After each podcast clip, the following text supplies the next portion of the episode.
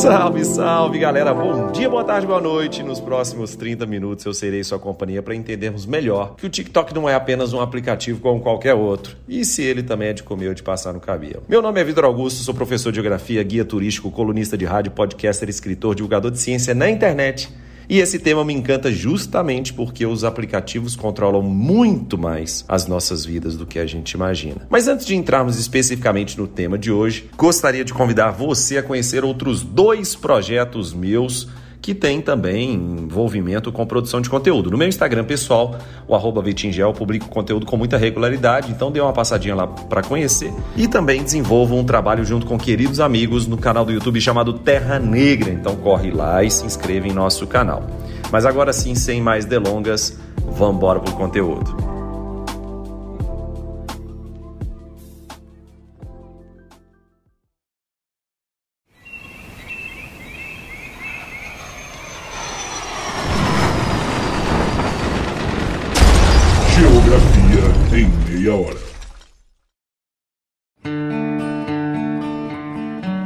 Você é daquele tipo de ser humano que acredita que o TikTok é só dancinha? Como a geopolítica chinesa foi afetada pelo TikTok? Seria o TikTok um plano de dominação mundial da China? Pois é, essas e muitas outras perguntas a gente vai responder agora. Se a gente analisar a sequência de ondas das chamadas ondas schumpeterianas, a gente identifica claramente que a importância dos dados vem sendo muito maior do que os produtos físicos efetivamente. E aí nós temos grandes empresas no planeta Terra que se apropriaram dessa nova proposta e dessa nova tendência. Não à toa, a partir dos dados da sua navegação da internet, algumas empresas conseguem identificar quais são as pessoas mais propensas à traição, algumas mulheres grávidas antes mesmo delas realizarem o próprio teste de gravidez e, evidentemente, um uso muito recorrente atualmente, quais são os eleitores de determinados partidos e o que esses mesmos eleitores gostariam de ver, fortalecendo, portanto, a sua respectiva bolha social. E possivelmente não tem lugar mais icônico no mundo para pensarmos isso do que nos Estados Unidos. Pois é, lá desenvolveu-se uma nova rede social chamada Parler, que é uma rede social muito próxima, muito semelhante ao que se tem no Twitter e ela é descrita como uma plataforma de comentários e notícias sociais. Mas, evidentemente, ela ganhou bastante apoio e bastante expressão a partir dos famosos trumpistas ou os apoiadores de Donald Trump, em geral de forte apelo extremista, conservador e fãs de teorias conspiracionistas. Esse mesmo Parler, essa rede social, se anuncia como um aplicativo que apoia a liberdade de expressão, uma das terminologias mais famosas e repercutidas no Brasil da atualidade. Na realidade, a falta de moderação torna o aplicativo efetivamente em um espaço perfeito para a divulgação das fake news, da desinformação, do obscurantismo científico.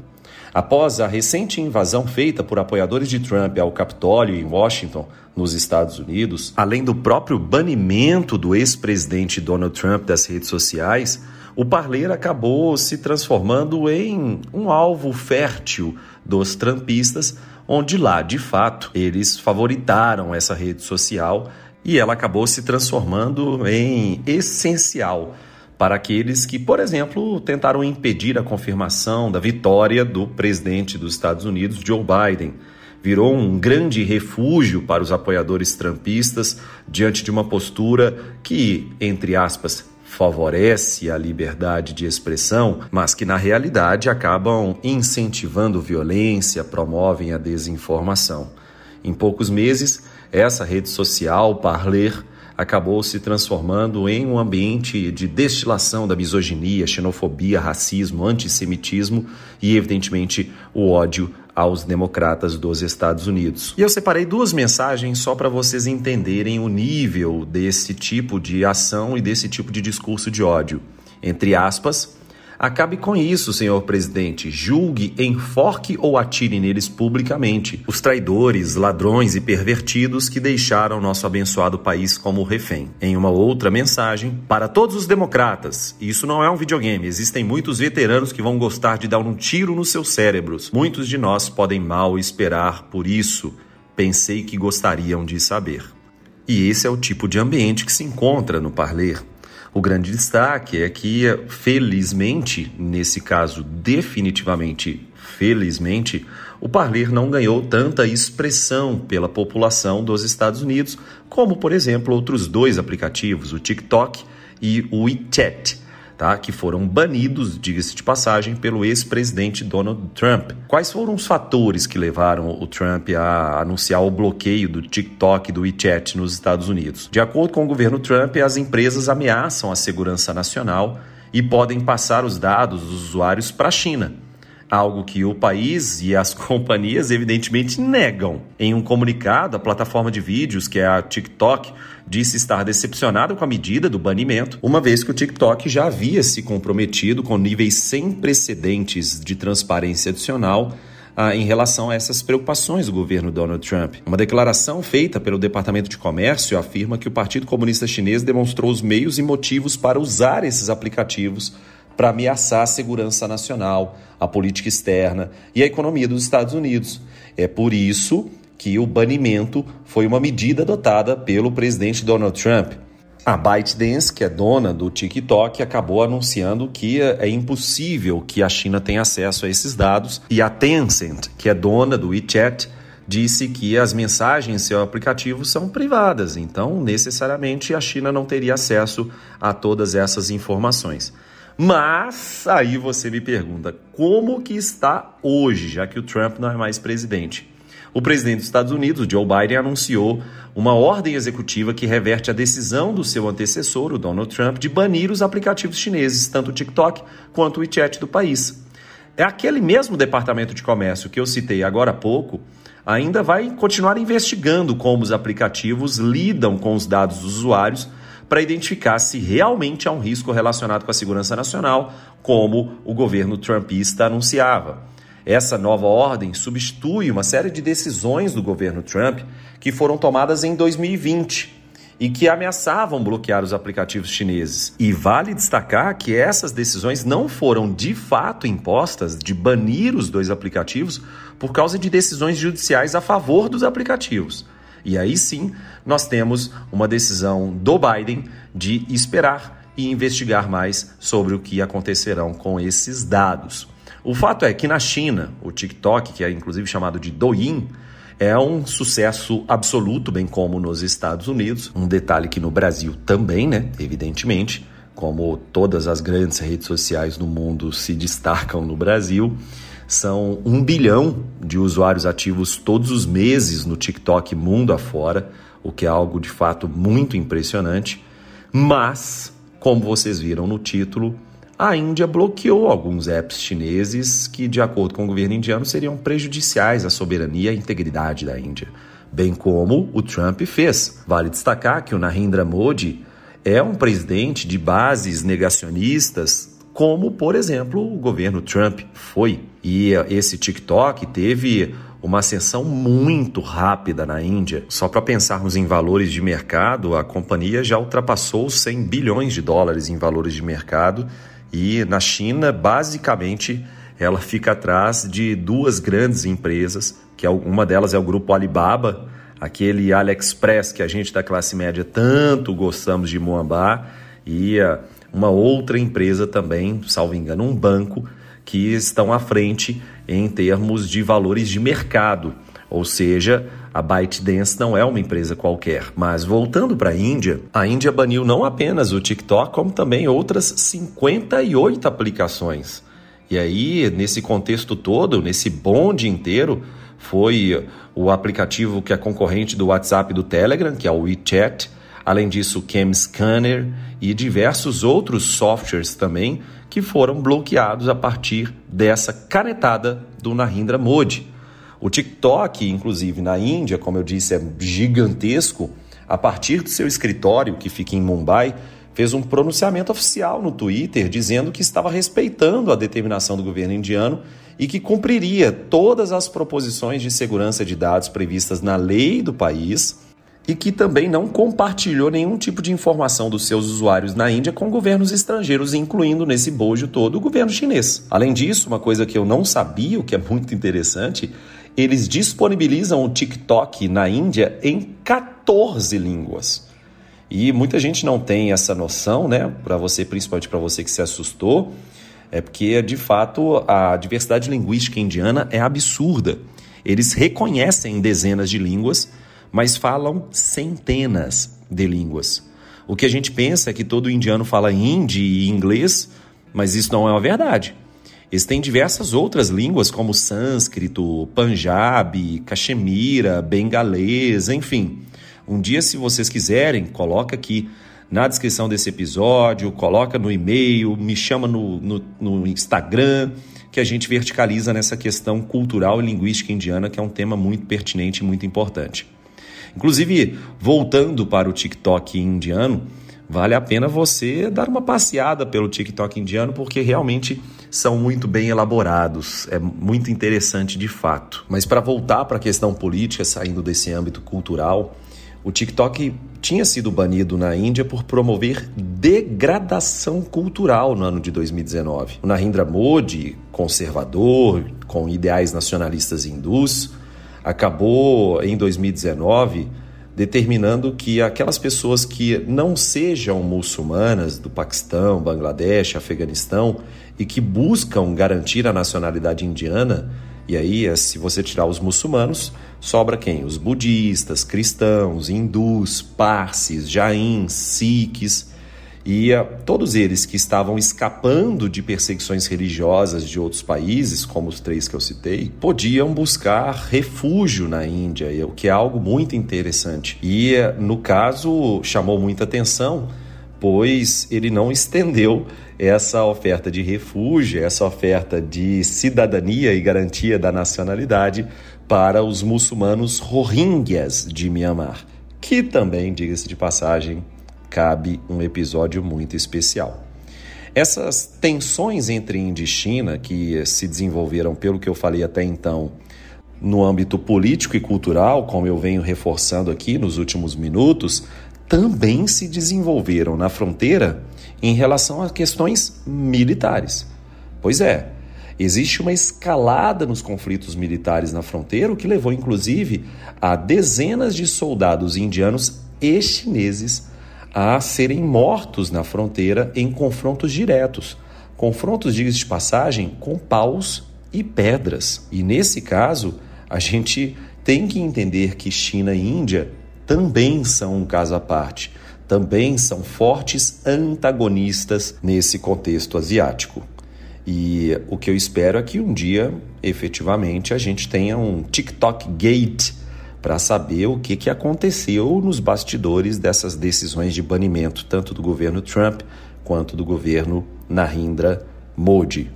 Um outro fato interessante a ser colocado aqui é que a Índia vem desenvolvendo seus próprios aplicativos já que o governo indiano promove banimentos do TikTok, a Índia acabou desenvolvendo o seu próprio Twitter, porque o Twitter se recusou a suspender contas de jornalistas e ativistas depois de uma escaramuça com o governo indiano. E na Índia acabou ganhando popularidade um outro aplicativo, aplicativo chamado Cool, que é K-O-O. E esse Cool foi criado como uma nova plataforma semelhante ao Twitter e foi bastante adotada de início por diversos políticos, influenciadores digitais do mundo asiático.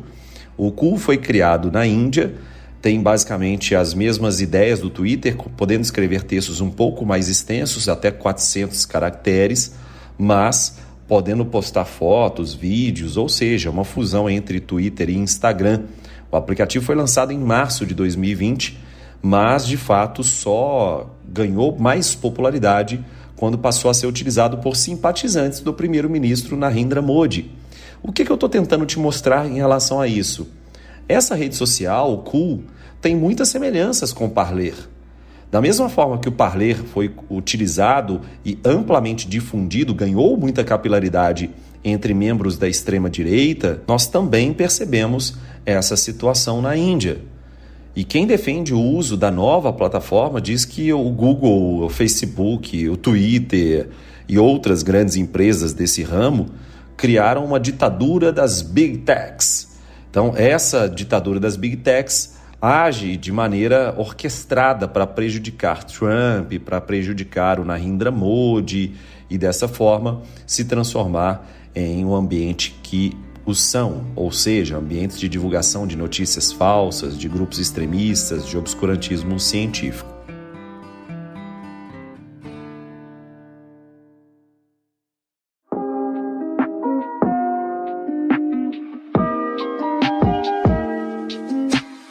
E agora, para você ouvinte que chegou até aqui, eu queria propor uma pausa para te fazer um convite. A gente entende que nesse contexto de pós-verdade, de circulação deliberada de fake news, a divulgação de ciência de forma séria na internet é cada vez mais importante. Por isso, um conjunto de divulgadores científicos se reuniu ao entorno de um selo chamado Science Vlogs Brasil. Nesse conjunto de divulgadores de ciência, eu tenho muito orgulho de fazer parte com um canal chamado Terra Negra, mas juntamente de diversos outros canais, como Manual do Mundo, do Iberê, como Ciência Todo Dia, do Pedro Loss, como o canal do Pirula, o Blablalogia, enfim. Gostaria de convidar vocês a conhecer não apenas o canal Terra Negra e o trabalho com divulgação científica que a gente faz, mas também conhecer os outros canais membros do Science Vlogs Brasil.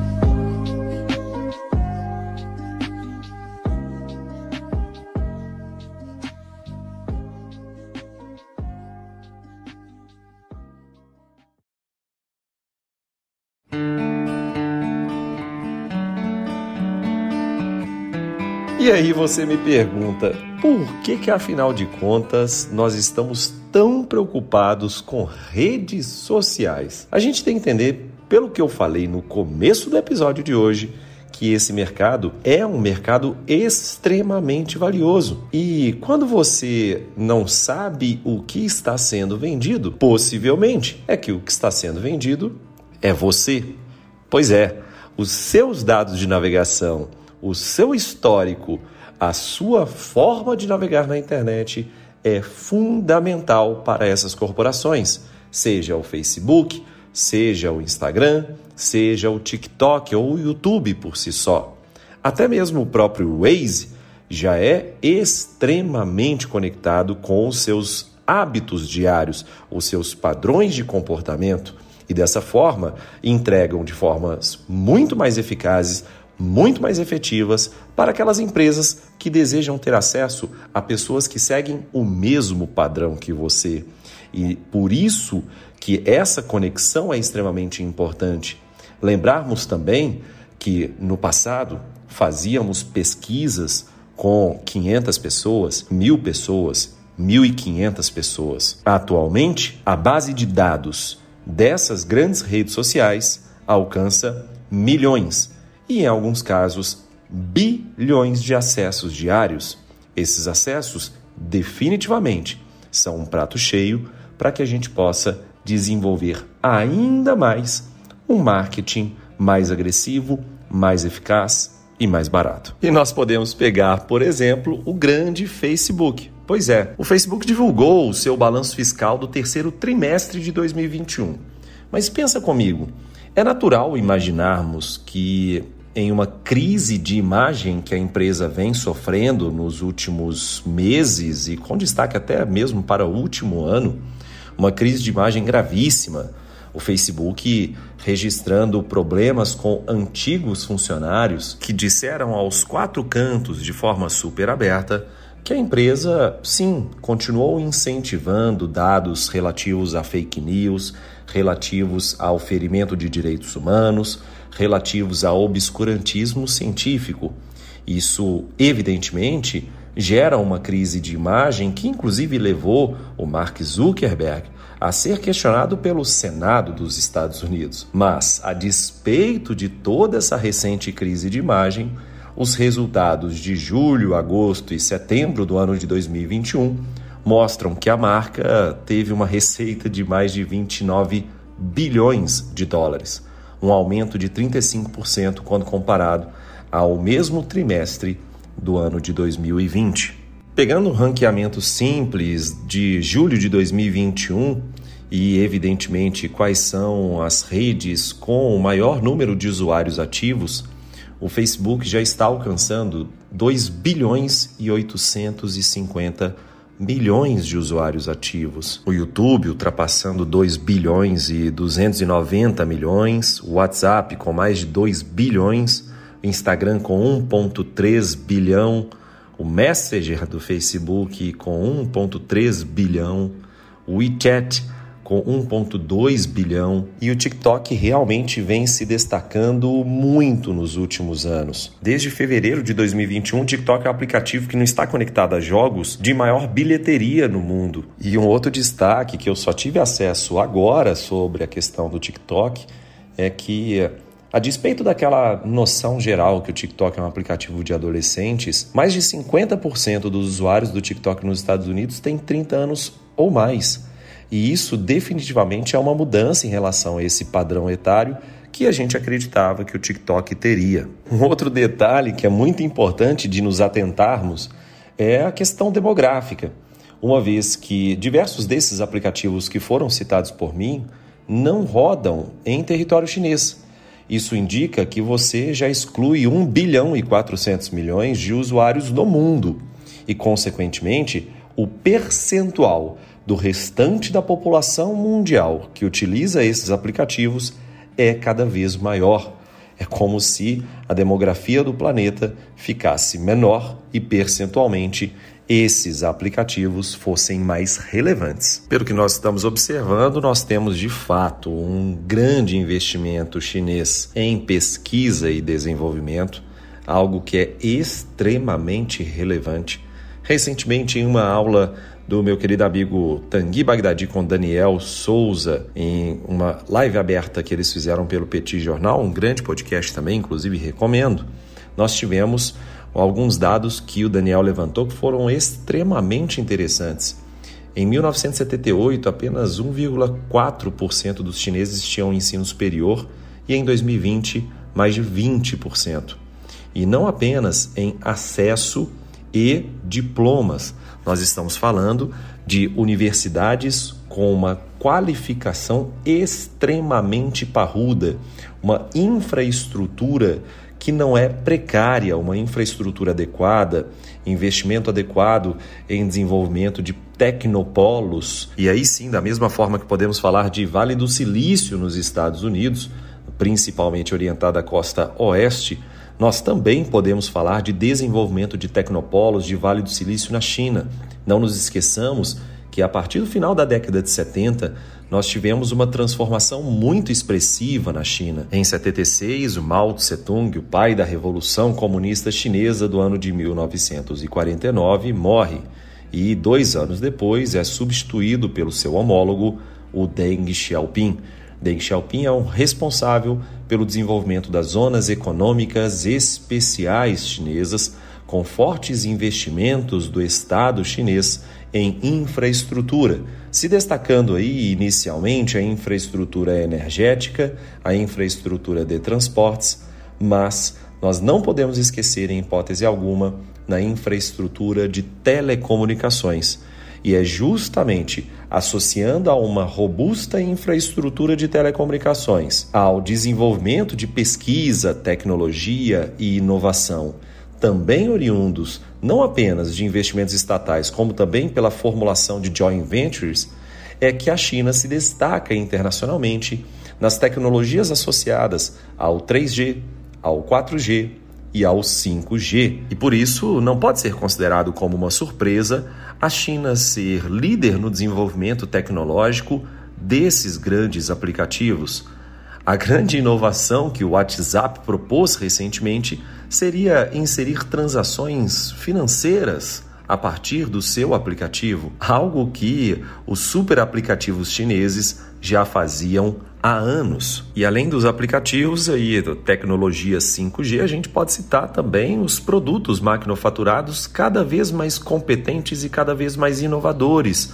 Grandes empresas como a Xiaomi ou como a Huawei sendo responsáveis por pioneirismo tecnológico no setor de smartphones, tablets e diversos outros gadgets que nós utilizamos no dia a dia, inclusive apresentando sistemas de inovação mais competentes que a própria Apple. E alinhado com essas novas tecnologias, a gente tem também uma facilidade maior da obtenção dos dados dos usuários uma vez que quanto melhor for a tecnologia, mais tempo retido o usuário está. Usuários do TikTok chegam a ficar mais de 50 minutos por dia utilizando o aplicativo. Isso indica que o aplicativo consegue extrair dados cada vez mais precisos desses usuários.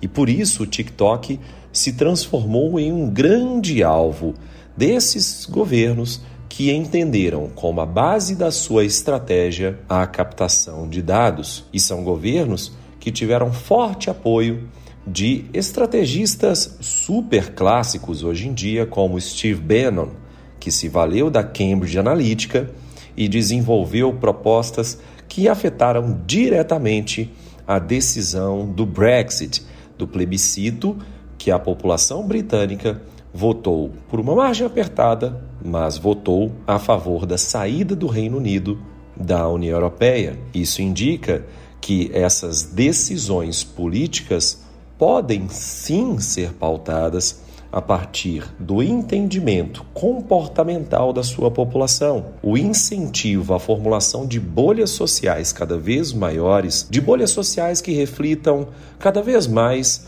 o seu público que te elevem a uma condição cada vez mais sólida para o seu eleitor. E é nessa estratégia que nós temos a chave de diversos países do mundo hoje, países como a Índia de Narendra Modi, países como a Austrália, como os Estados Unidos, como o Brasil, como o Reino Unido, que se valem de estratégias muito consolidadas, já consolidadas a partir da utilização desses dados de redes sociais e o entendimento de quais são os padrões de comportamento e os hábitos adquiridos dessas populações. E o que a gente trabalhou no episódio de hoje do G30 foi justamente a relevância desses aplicativos, super aplicativos e também, evidentemente, das famigeradas Big Techs para a mudança comportamental das pessoas. Inclusive, já fica aqui uma baita de uma indicação que é vocês conhecerem o trabalho do André Souza, meu querido conterrâneo aqui diretamente da cidade de Belo Horizonte para o mundo. O André Souza também participa do Nerdcast de Ciência e é sempre muito interessante ver ele falar sobre os casos internacionais e o tanto que esse comportamento das pessoas é estudado pelo Facebook, pela Google, pelas grandes big techs, e é justamente, digo de passagem, esse o trabalho dele. E mais um detalhe é que a gente trabalhou componentes culturais, por exemplo, como a situação do Narendra Modi e uh, o fato de uh, o TikTok promover uma degradação cultural, gerando esse banimento. Além disso, aspectos de segurança pública. Não à toa também o Ministério da Índia prometeu convocar a sessão 69A do Ato Tecnológico de Informação com a premissa que eles estariam envolvidos em atividades que seriam prejudiciais à soberania, à integridade de defesa, à defesa também, à segurança do Estado, à ordem pública. E, evidentemente, também entra nesse contexto o Departamento de Comércio dos Estados Unidos, que também desenvolveu falas e decisões em cima dessa seara, que é a seara de defesa e de segurança pública. Além disso, questões políticas, justamente quando eu trabalhei com a relevância do Trump e do Modi em relação a essa tomada de decisões de banimento do TikTok por divergências políticas e também questões necessariamente econômicas. A ascensão da ByteDance do TikTok, a ByteDance é responsável pelo TikTok, que já inclusive compra diversas startups em outros países, também nos Estados Unidos, é, acaba sendo um desafio em relação a essas, esse aspecto concorrencial das grandes indústrias que desenvolvem esses aplicativos. E, portanto, nós temos uma questão multifacetada que orbita essa geopolítica do TikTok. Em hipótese alguma, eu espero que vocês saiam desse episódio de hoje imaginando que o TikTok é uma coisa de adolescentes. Não, o TikTok, bem como os outros grandes aplicativos que têm um número de centenas de milhões e bilhões de usuários ativos, é um tópico extremamente pertinente para o século XXI.